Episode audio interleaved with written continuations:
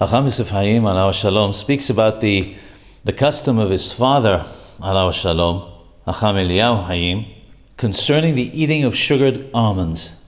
He said that he would separate the sugar coating from the almonds, recite the bracha, blessing of Bore Es on the almonds, and then the blessing of Shehakol on the sugar.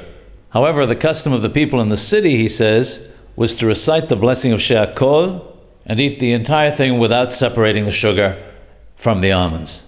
Another opinion is that of the Eshel Abraham, who says that even if the quantity of sugar around the almonds is great, the blessing is Bore Peria Es. Yosef Omes Ashkenazi, however, mentions the same custom as the one of his fathers, and that he says is the correct way to eat sugared almonds to separate the sugar from the almond and to recite the two separate brachot.